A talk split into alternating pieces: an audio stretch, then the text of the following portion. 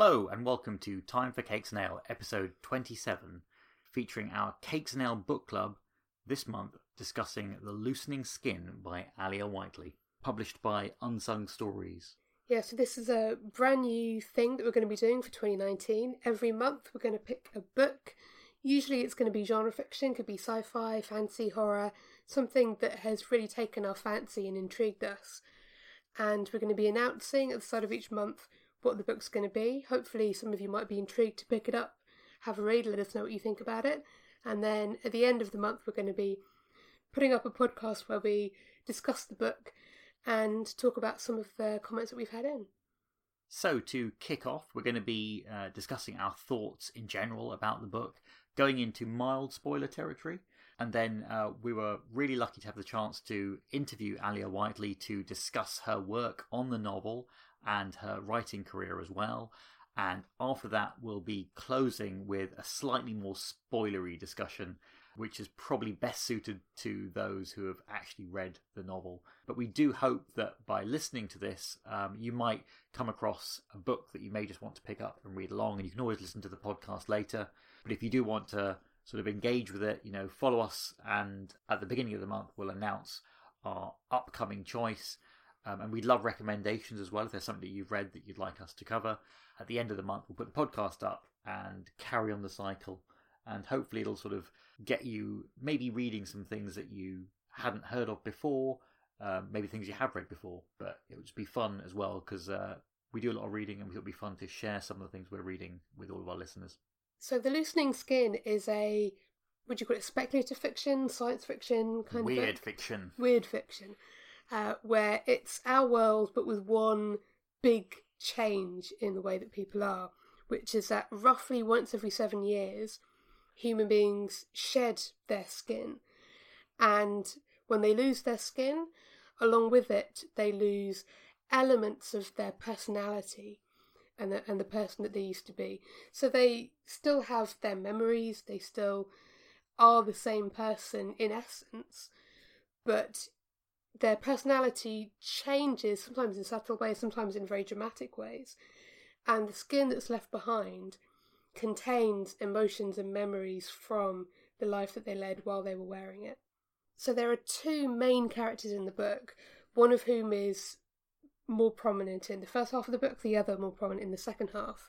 Really, I suppose you would say that Rose herself is the protagonist. When we first meet her, she's working as a bodyguard for a very famous film star and is also having a secret relationship with him. But Rose is someone who sheds her skin far more often than every seven years.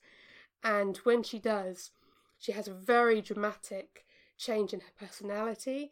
And as with many other people when they shed their skin, you also shed some of the feelings that you had about the relationships that you were in. And in particular, people very often fall out of love after they shed their skin. So she's someone who changes very often and very dramatically and tends to make huge changes in her life every time that this happens to her. So, although she's currently a bodyguard, she's been in the military, she's a private investigator, she works in a shop, she has so many different versions of herself that we see reflected through the book as it continues. Yeah, what I loved about it is it's kind of very classic, kind of high concept novel as well, but it's ruthlessly efficient. It's not a very long novel, hmm. and I often find that something that can be quite punchy, it either it either grabs you, or you just kind of can't wait to sort of get rid of it almost because you either get taken in by the premise or not. And I think Hmm. what's really nice is that you know it is a high concept story, but a lot is packed into it. It's got you know not a huge number of characters, but those that are there are are very distinct. They're very well drawn. There's so much where it's kind of all in these little moments, these little details, these subtle descriptions of how characters behave. And the fact that you know all the characters have uh, both sympathetic and unsympathetic traits, Hmm. uh, and ones which are affected by the molts that happen as well. You just get a sense that you know you're dipping into these characters over a prolonged period of time, and you just feel that you're able to get a sense of not just these characters as individuals at a specific point in the story, but you can kind of see how they evolve with each of these molts. It's always the same character you're you're interacting with, even though there are significant changes that might take place in their personality, their feelings, all these things very well captured. But to have all these different changes and keep them quite quite distinct, I think is a is a really uh, clever aspect of the story. Personally, I really like science fiction or speculative fiction or fantasy or, or indeed any of those kind of books where the narrative is focused very tightly on a particular character. Um, we'll talk about some of the, the kind of narrative flourishes to it in a bit, but to the extent that much of it is so personal to that character and their experience that throughout it all you get these wonderful glimpses of the wider world and the way that the wider world is altered by the fact that this happens. So, you know, in a world where this was something normal that, that human beings went through, how would that affect the whole of society? How would that affect the way that people live with one another? How would it affect commerce? How would it affect crime? You know, how would people exploit it? How would people cope with it?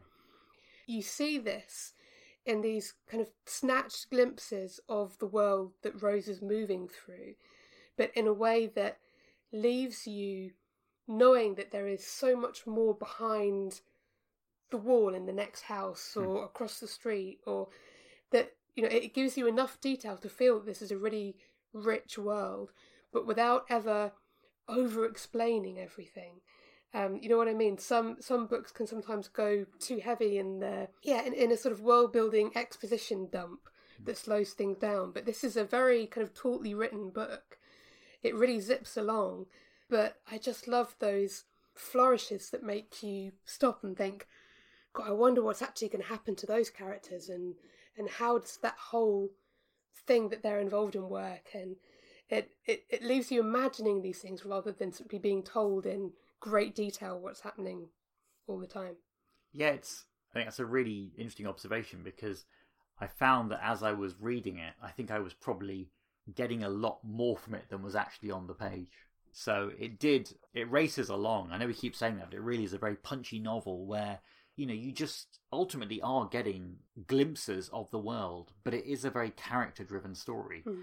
and yet, like you say, you do get a feeling for what the whole world is like. And the fact that that's threaded throughout the, ho- the whole story means there aren't these stop start moments that you can sometimes find where an author kind of stops to delve into some aspect of the world or introduces subplots or minor characters who are there simply to uh, sort of introduce a you know a concept or idea or even just an idea that maybe is in the author's head and isn't relevant to the story but one they felt was an integral part of the world there are so many aspects of this story where like you say, I think you come away knowing a lot more about this alternate version of, of where we are than is actually written down. But it's all the richer for it because it's all being driven by by the characters. And I think you have to do that when you're trying to tell a really interesting story. It's always about the characters. You know, there is a lot of conflict that takes place between them, but it's not just lots of exposition and conversations about the world they're in. Those are just things that you get a sense of from the way the characters behave and some of the descriptions they make. Um, even the subtleties of these little interactions between characters that give you a sense of the complexities that must exist in a world where this molting phenomenon takes place. Uh, the thing that first got me thinking about that was the scene where Rose goes to visit her aunt. Mm. A normal interaction between a niece and her aunt or whatever, albeit slightly fractured by the relationship that Rose had with her mother and the fact that her mother kept her first molting skin and things like that. I mean, all these things are, well, if you took it out of this world, I think those same interactions would work perfectly well. Mm. You know, the you know the way in which somebody relates to a parent, relates to an uncle or aunt who has essentially acted as a surrogate in some way for a parental figure, the kind of conflict that takes place just between people. It's nice that those things still exist in this world, but the details that that's used to explore, such as the first descriptions we get of the way in which one's emotions change, the way in which I think it's one of the first times where they talk about the idea of love being a sort of multifactorial thing and something that you can look at from different perspectives. It's just a nice way that they use a you know a family scene to kind of bring this aspect of the world to the forefront.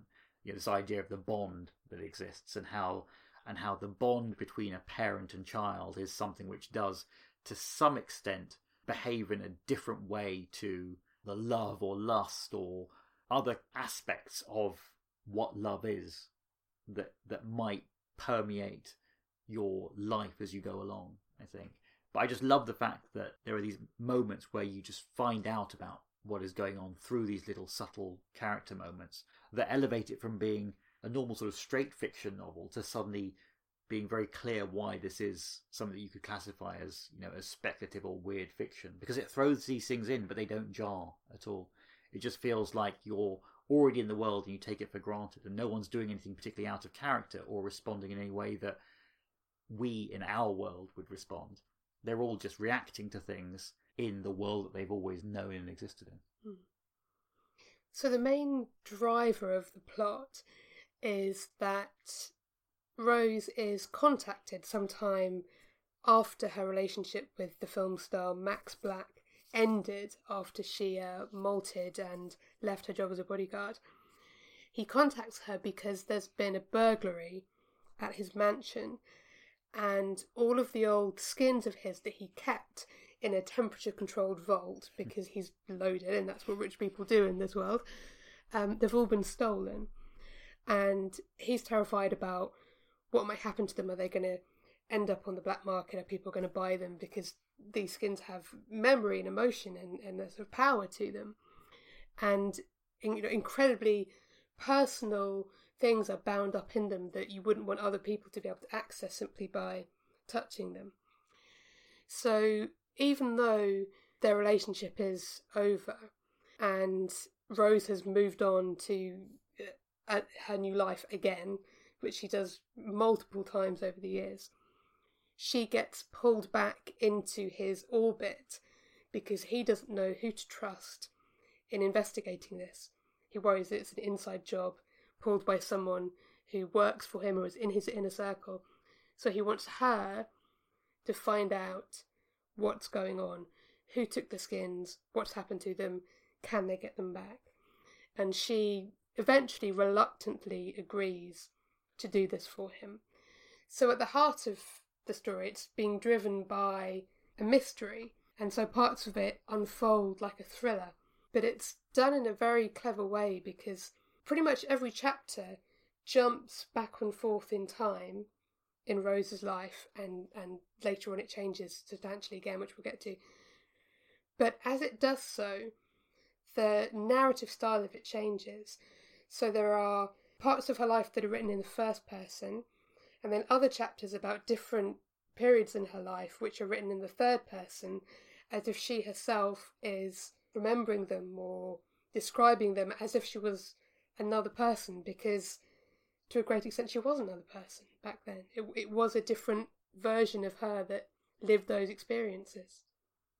Yeah, I like the idea that there's so much allegory in this novel for the way that people live, grow up, move on in their lives. And this whole idea of, you know, wishing that you could sometimes have a clean break from things. Mm. You know, there is an awful, almost Twilight Zone element of, you know, what if you actually had that chance? What if you could literally shed that skin and get rid of everything associated with your life up to a certain point?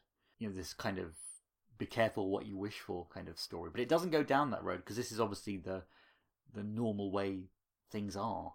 But the fact that we have insight into a world where this molting takes place, I think it's really clever that as a reader, you're kind of following the story of Rose, who is mainly because she has this heightened rate of molting as well. She's forced to confront it more frequently. And it means that I think as a reader, you're thinking, what would it be like in that situation? But we're following a character who is addressing that issue specifically because she has to molt so frequently, which means that you get to explore that whole idea and actually what it means. And and there are moments when you can really get a sense of the tremendous loss that she feels in certain instances, the relief she feels in other moments, and also the idea that the relationships we have with those around us are extremely complicated and they all have many layers to them. And the fact she has long running relationships and interactions with certain characters, I think is really interesting because they often largely stay the same. And it's her interactions with them which are most telling about the passage of time and the changes within her, most of all. But you don't have to have her constantly explaining that she has molted and we've changed to a different part of the story or a different mm. moment in time. You really get a sense from the writing that her perspective has changed, her viewpoint has changed, and they're subtle aspects, but you really get a sense of uh, of this character and the trajectory that she's on over the course of the novel. So there are a couple of things I really liked about the way it reflects our contemporary society in, in the way that skins are treated in, in this alternate version of mm. the world. Um, one is the desire to medicalize and medicate everything. So um, at one point, it suggested to her that she might have a syndrome that is causing her to molt um, more frequently mm. than most people do. And, you know, it's this desire for some people to give everything a name and be able to understand it and therefore feel like they can change it. Mm. And it's as if some of the people around her don't think that she could possibly be all right with being the person that she is, with being someone who changes so hmm. frequently. And then you've got this new drug that starts to come onto the market called Suskutin. I think that's how you pronounce it, um, which has the potential to halt, possibly permanently, the act of actually shedding your skin, so that you could, in theory, stay the same person for your whole life. If I suppose if you decided that you liked the person that you were and you didn't want to change, or that you were so in love with someone that you didn't want to lose those feelings for them, and the the the promise that this has to really revolutionize the way that people in that world would live, which you know some people would be utterly delighted with, and other people would be utterly horrified by changing something that everyone had been used to being a part of their lives. Mm, I like the way it stays away actually from going too far down the well, what could turn into this kind of I don't know what the term is for the genre, but some kind of Michael Crichton style medical hmm. thriller kind of element. It doesn't go into details that would ultimately bore you. You don't need to know all that kind of stuff. Ultimately, you're seeing the complexity of this physiological condition through regular people. And that's what I like about it. These are just it's just a thing that happens. And I like your description of it in terms of people want to put labels on things. They want to try and understand or categorize things in such a way that they can explain potentially how, at least for themselves, they can reconcile why somebody else is happy with the situation they're in if they mm. don't agree with it. So it does bring up these wonderful discussions, but again, it's from a very human perspective rather than a overly descriptive scientific or medical one which um, I think is a really nice way of handling this issue as well. What do you think about the structure, though? This idea that you mentioned of the story jumping around in time as well. Did you find that sort of easy to follow? Do you think it helped, or would you have preferred it as a as a more straightforward narrative? The first sort of three or four chapters, I found it a little jarring because I hadn't yet realised what the purpose of it was within hmm. the narrative. You know, so sometimes you get a book that jumps around a lot because, to be honest, there's not a lot else going on in the story. Hmm. But as you go through this, you you realise the purpose in doing this to unfold aspects of Rose's life and her personality. It's not just a narrative trick to disguise events or hide things from the hmm. reader it, it serves a more a deeper purpose than that because you really start to understand the tension between who's you know who Rose is now, who she used to be, how one impacts the other, and how you know she is a a sort of jigsaw of the person that she is now and the skin she is now with the memories of all the people that she used to be in the, and the other lives that she's lived. Hmm. And yet, all of those things make up one whole person in the same way that all of these jumps in time make up one whole story. Hmm. That's yeah. I think I think that's a really nice way of describing it because again, I was a little concerned at the beginning that it would just become a gimmick where they've taken a story and they've shuffled it around to kind of make it more interesting than it is. What I love is that that's a great way of having a plot that does move forward but allows you to learn about aspects of the character when they become relevant to the story, but also at, at specific moments when a character might reflect on a past event. Um, and I think that's a really nice way of getting into the head of a character because it's not like they are constantly trying to put their current experience into the context of their past. It's often that at a certain point something triggers a memory or something makes it relevant for them to start thinking about a specific event. And the beauty here is that the past of a character like Rose is one that's almost not linearly related to where she is now. Mm. It's it's like it's a it's a fractured version of a past self of hers because a molt might have taken place that has changed her perspective, her way of life, all these different things, and yet you don't feel like it's different characters.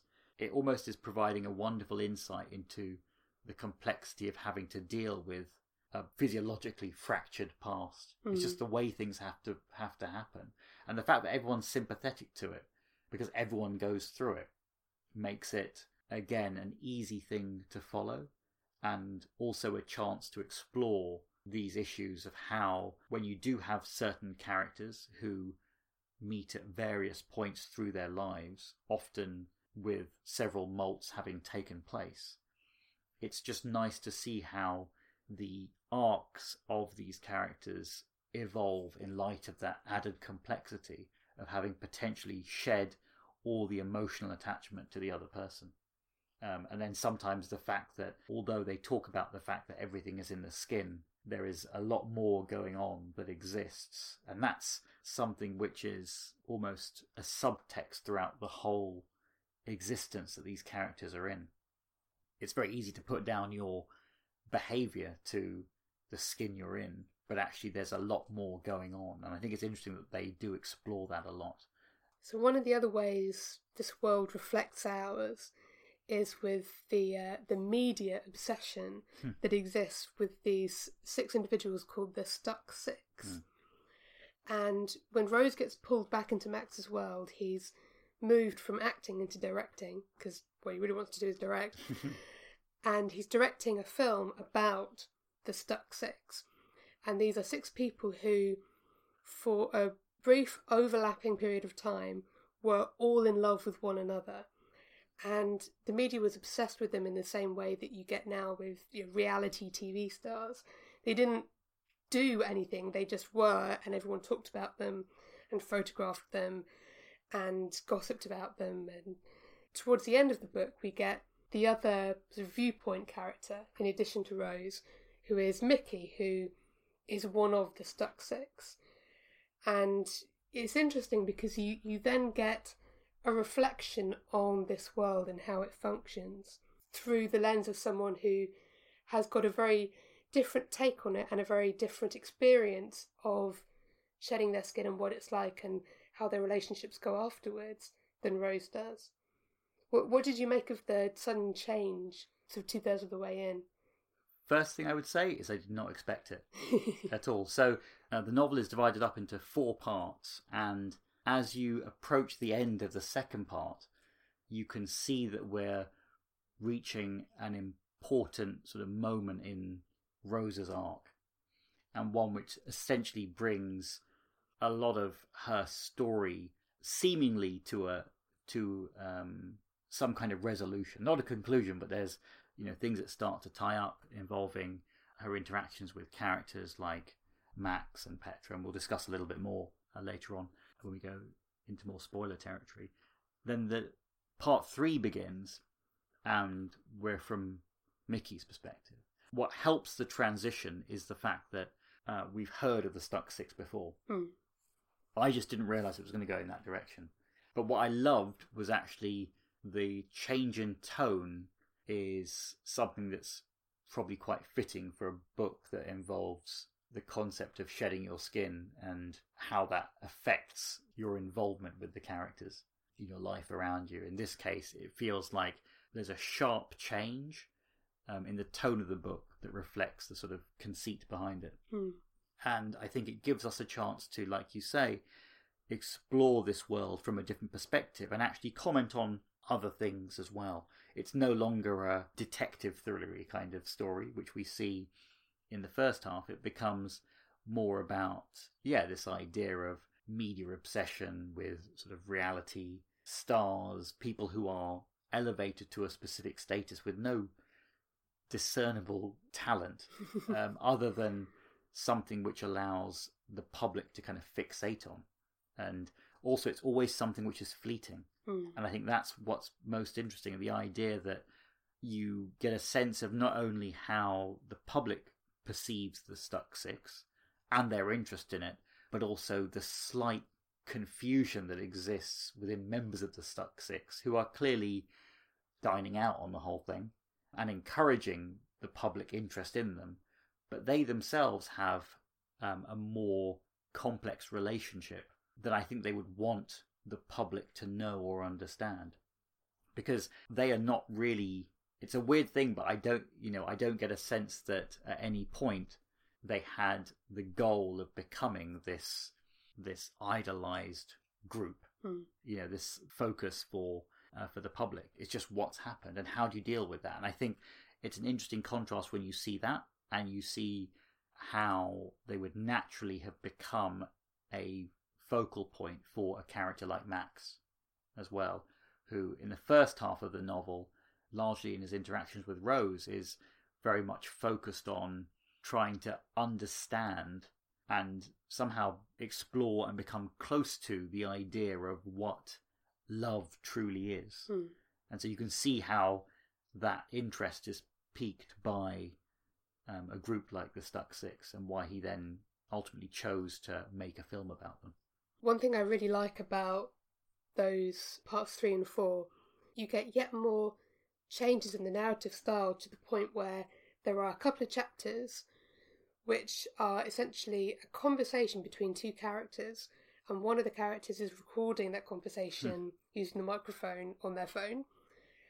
And the chapter is written in script style, so it's literally the name of the person speaking and then what they say, as if it was a transcript of the recording.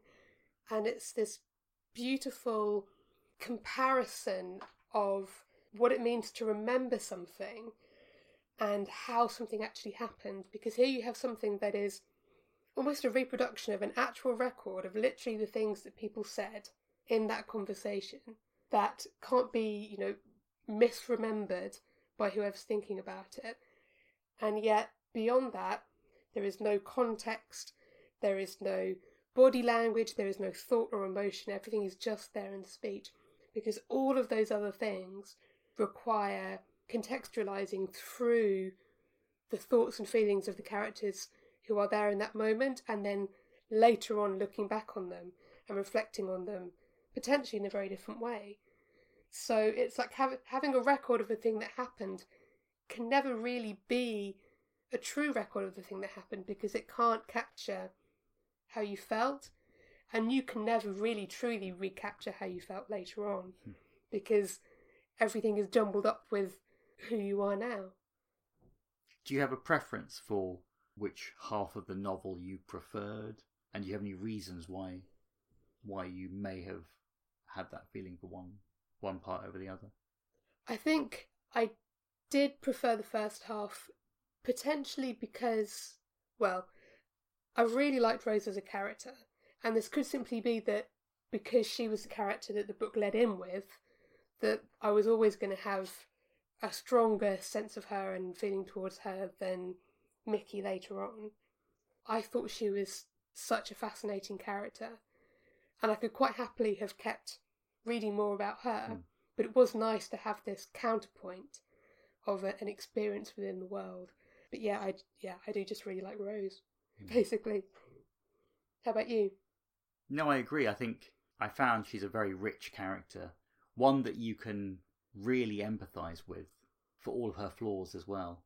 It's almost like you can feel you can feel her frustrations throughout the story.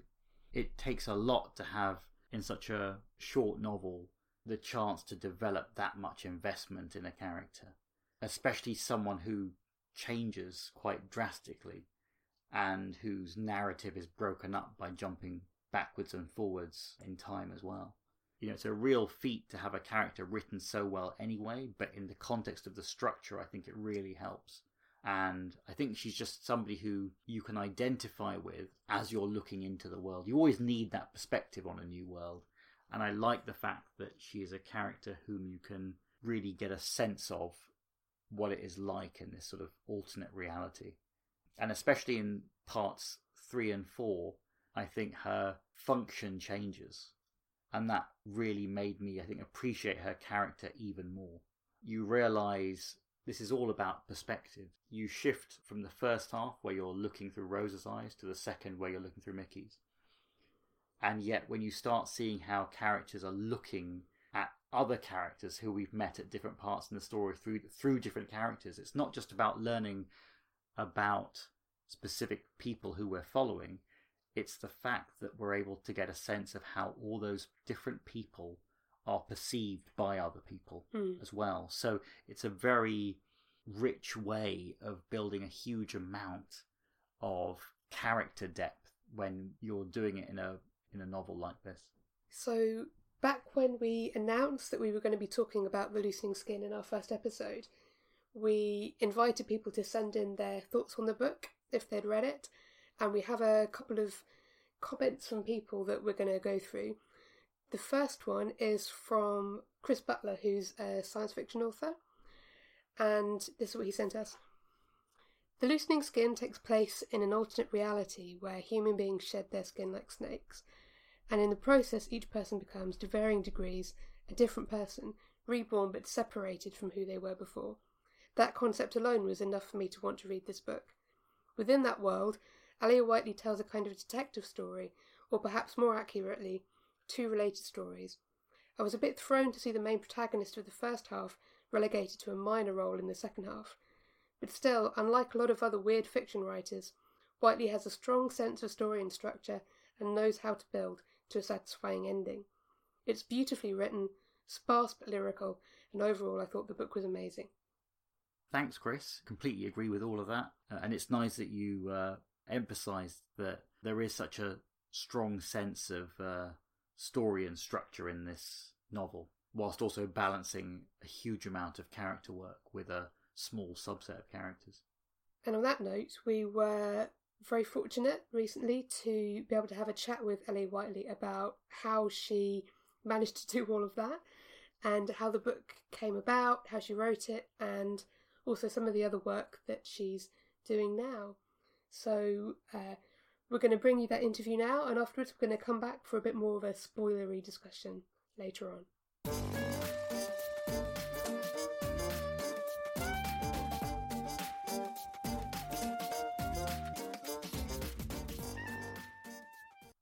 So we're delighted to be joined now by Aliya Whiteley, author of The Loosening Skin. Hi, Aliya. Hello. Hi. Thank you very much for joining us. no problem. Thank you for asking me to come along and say stuff. Hopefully, I say interesting stuff. That would be good. How did you first get into writing fiction, and in particular speculative fiction? um, I I went to university to do a, a degree in theatre studies, actually, and um, while I was there, um, my tutor set up a creative writing group, and I thought, well, I'll give it a go, um, and just absolutely fell in love with it from the first kind of attempt at writing anything. So at first, I wrote um, stage plays because that was what I was studying at the time. And then I wrote really bad romantic novels for a bit just to try and get the idea of what I was doing. And after that, I wrote my first spe- speculative fiction, uh, like a, a yeah, it's a novella. It didn't really fit into any categories. I didn't know what I was doing.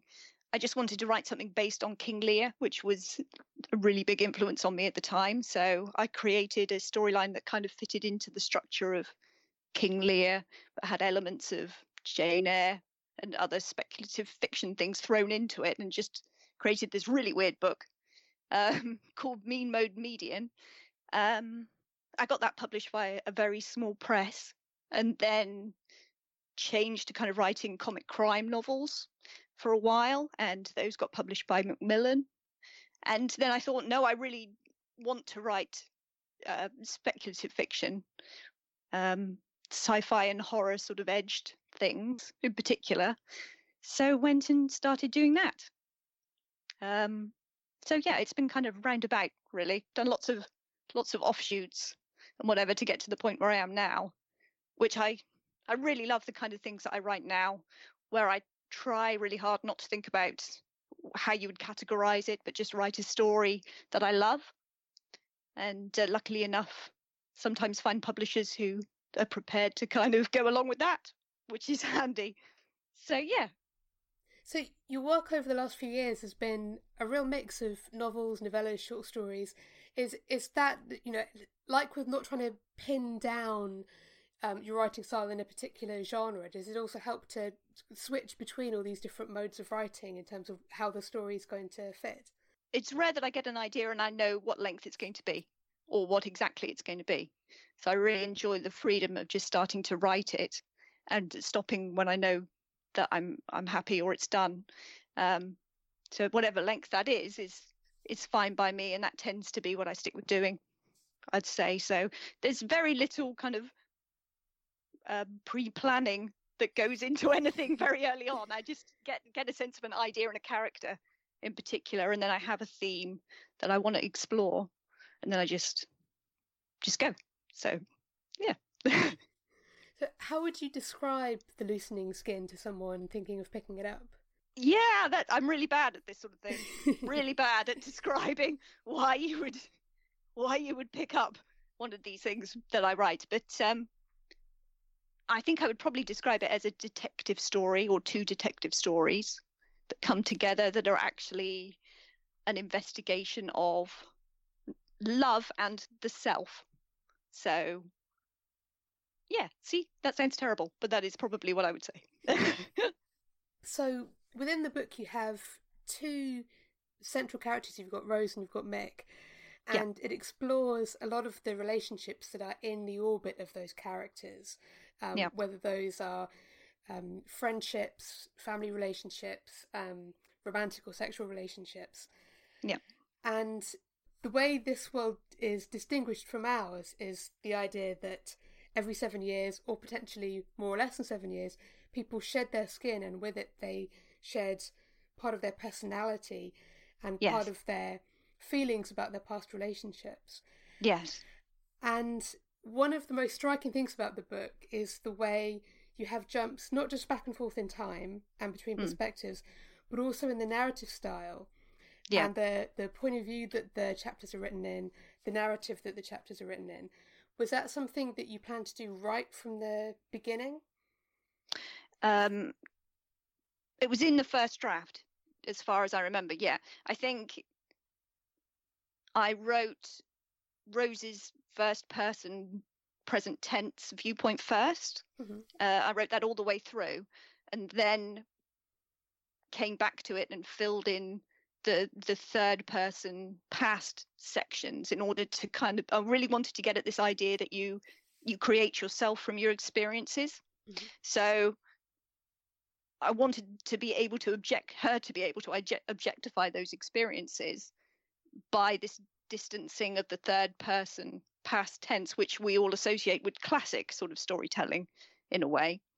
Um, and hopefully that element helps both her and the reader to reflect on the past because we find out in a way that she's telling these stories about herself to herself at the end of her sort of section. So um, yeah, and then then I wrote uh, Mickey Stuck section after that.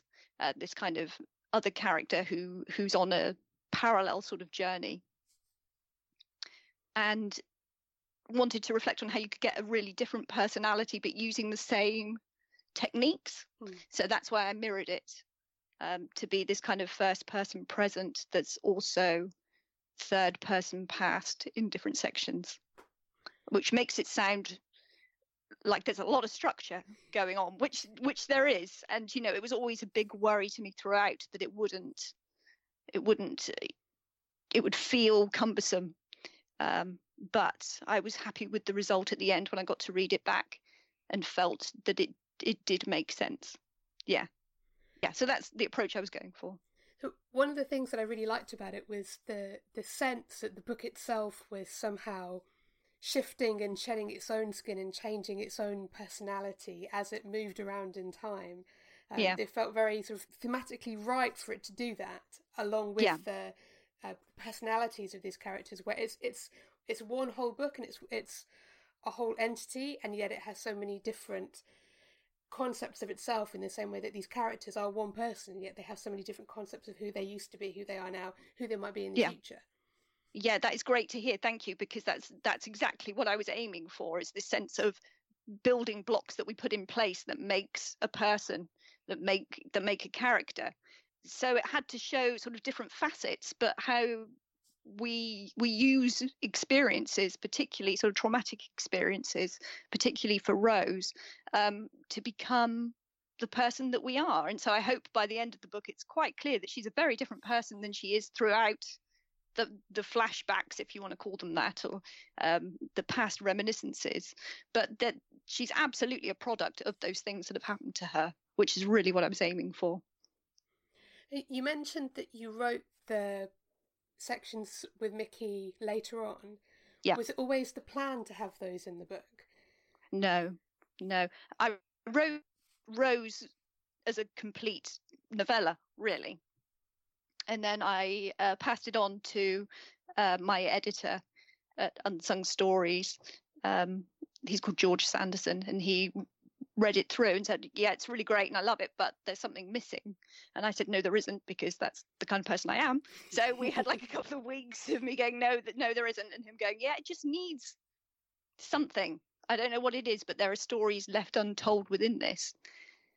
So I sat down um, without much sort of hope and, and started just kicking ideas about. And it really quickly became clear to me that Mickey Stuck was going to be um, the other element that the book was missing, the mirror element, if you will. So, um, and the Stuck Six then took on an extra importance. So I went back through Rose's section and just sort of put a bit more shading into those throughout her section. And then the second section just came to life after that. So, with the Stuck Six and the media's obsession with them, uh, Mm. it seems to have echoes of almost the kind of fame for fame's sake um, Yeah. reality stars that we have now. Was there any particular example or idea from our current culture that, that led into the creation of, of those characters?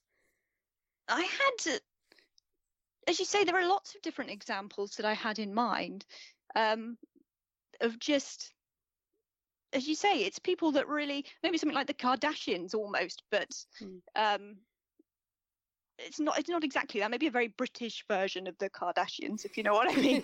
um, but also, I had in mind. Um, I, I didn't even go back to it, but it was certainly hanging around in the back of my mind. There was a, a thing in the 80s where a woman had eight babies. I think they were called the octuplets. And it was that kind of something that has grown organically that everybody's obsessed with. That was very much in my in my mind because in this world where you're shedding skins, the likelihood of six of you being really truly in love with each other in a powerful way all at the same time Hmm. just becomes so so unusual so special. And i could see that people would want that um and would want to be part of it and to touch it. So I, yeah that was kind of playing around in there i think.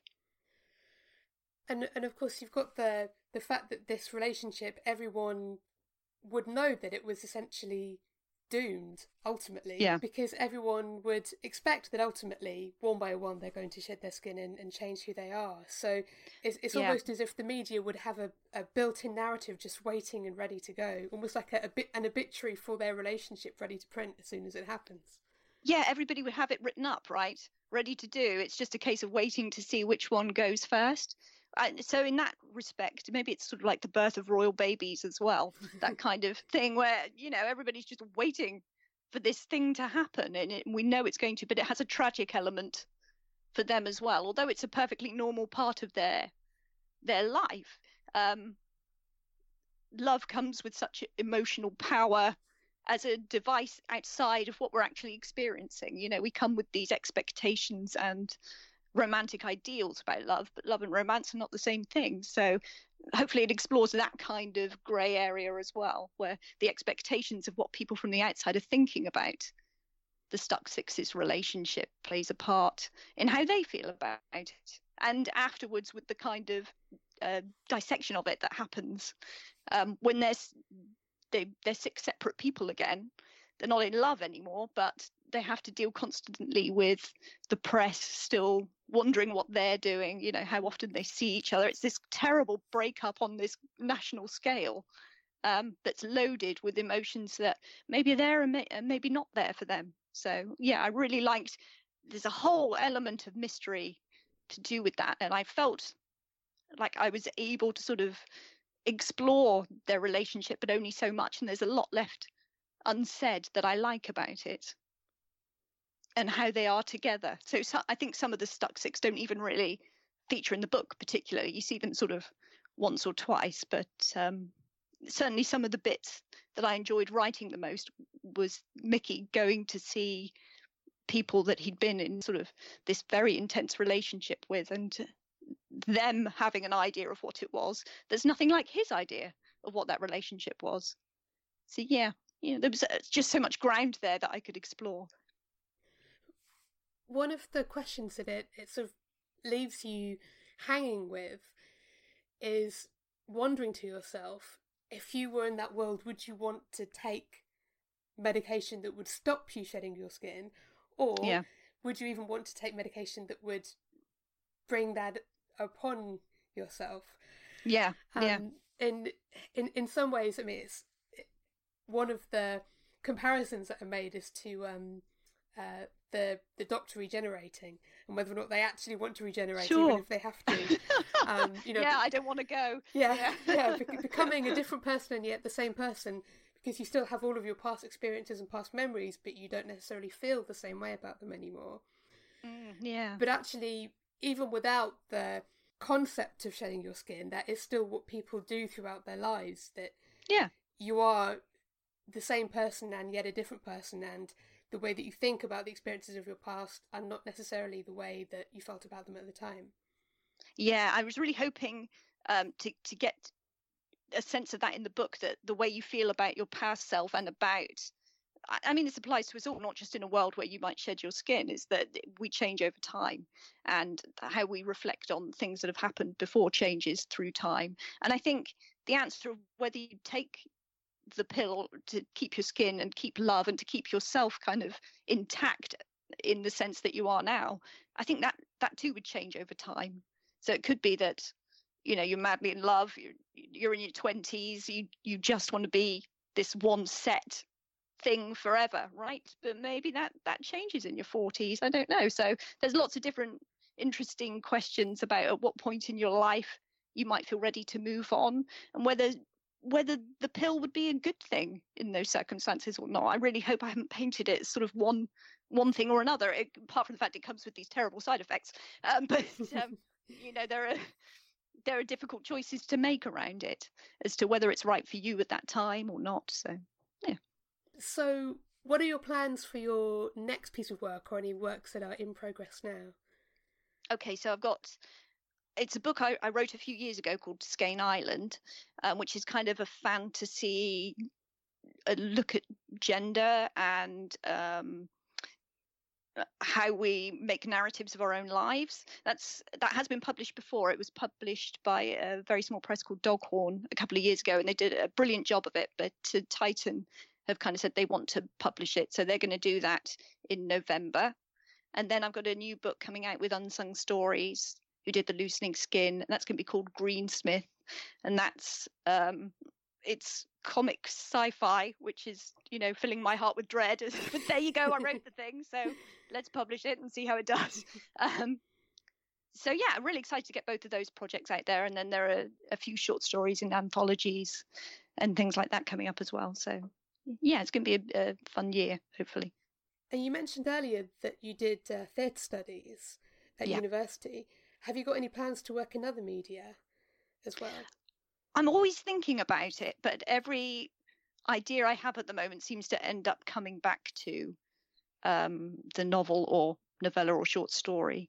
Um, but I would love to get out there and explore a few, a few more things again. But I do think that a lot of this stuff creeps into the novels anyway. Like there's a section in the Loosening Skin which is really a, a script, and that appears again in in in Greensmith. So I, I think it still does kind of creep in and influence me.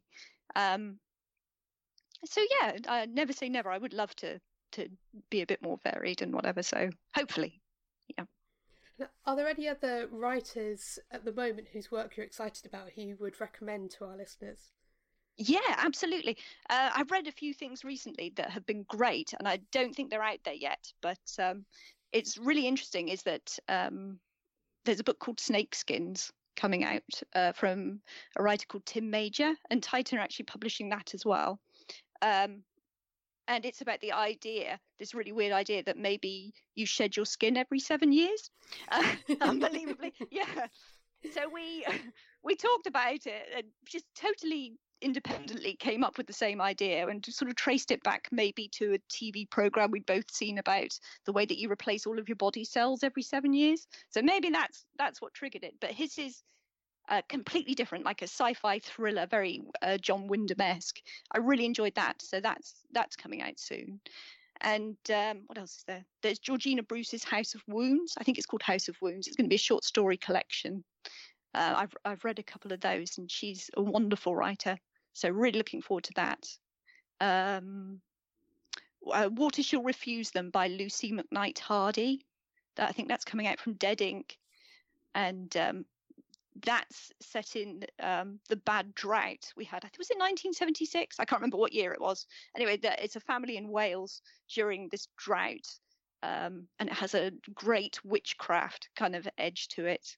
So the, yeah, that's a bit sort of folk horror, which I love. So yeah, those are definitely all worth watching out for.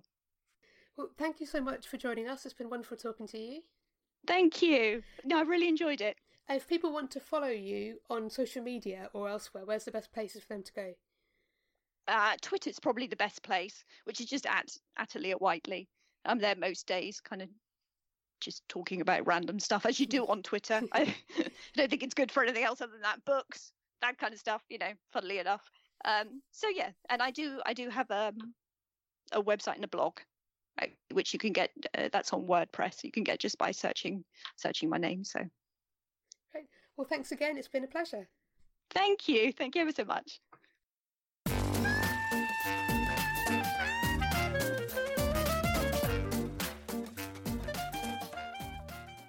Thank you, Aliya, again for uh, taking the time to chat to us about uh, not only the loosening skin, but also your other work as well. I just remembered actually that I think I'm going to be completely wrong. Did we very briefly discuss the arrival of missives in our BSFA episode about two years ago. Yes, I think we did because it was on the it was on the shortlist for uh, the BSFA awards yeah. that year. Yeah, we did. So we're going to conclude with a bit more of a discussion that's going to move us into spoilery territory. So if you haven't read the book yet and your interest has been piqued in it and you think you want to go out and read it without knowing anything more than we've already discussed, now is the time to switch off because we're going to be talking about some of the twists and turns that happen in the book right now. Yeah, but come back at the very end of the podcast because we'll be telling you what we're covering next month.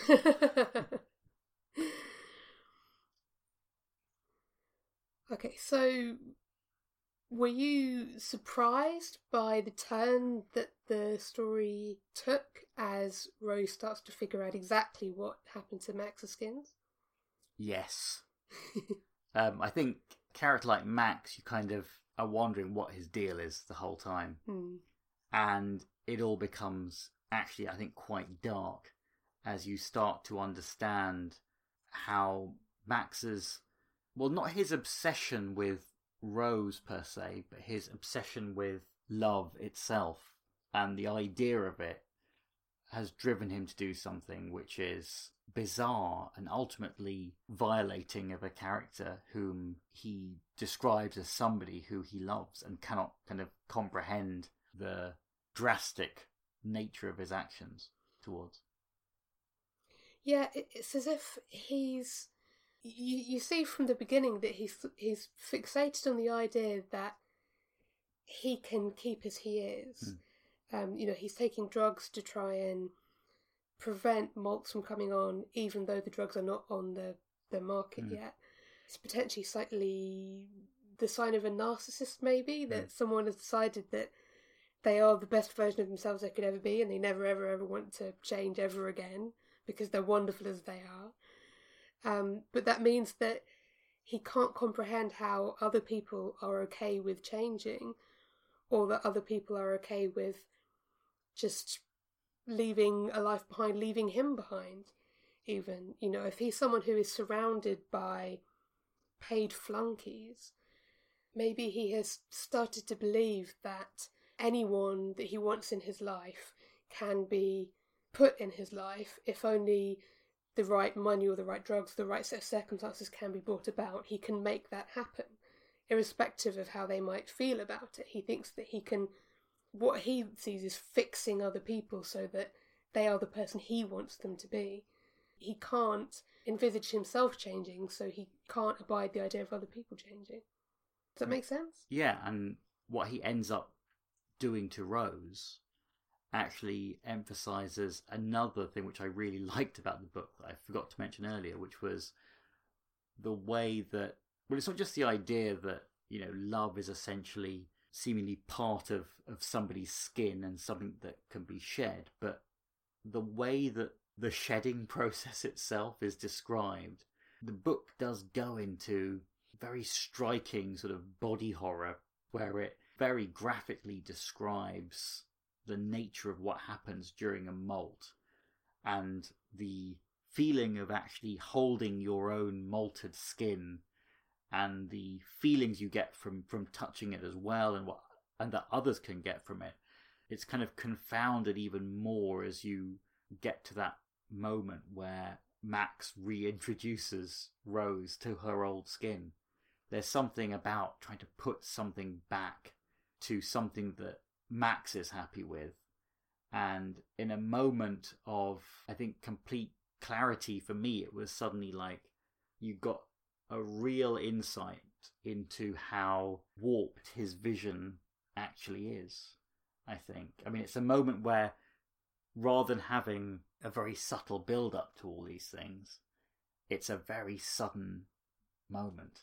And you realize that he's put the person he loves, apparently, in this position in the hope that he can immortalize their relationship without any regard for Rose. And I think that changes my perspective on Max's motivations, especially in the early parts of the second half of the novel when he's trying to engage Mickey and you know in order to discuss whether he can interview him for the film he's making and things it becomes more about a guy who's obsessed with something that doesn't exist in the world that he is in mm. you know this is an alternate version of our world with some very important changes that he is resistant to.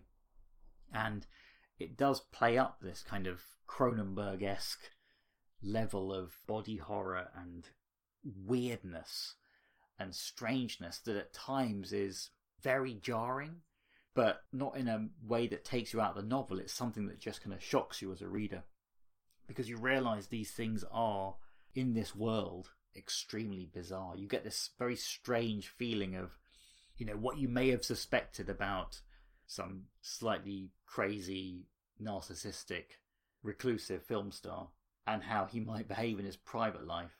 Uh, it turns out that may actually be the way he is behaving.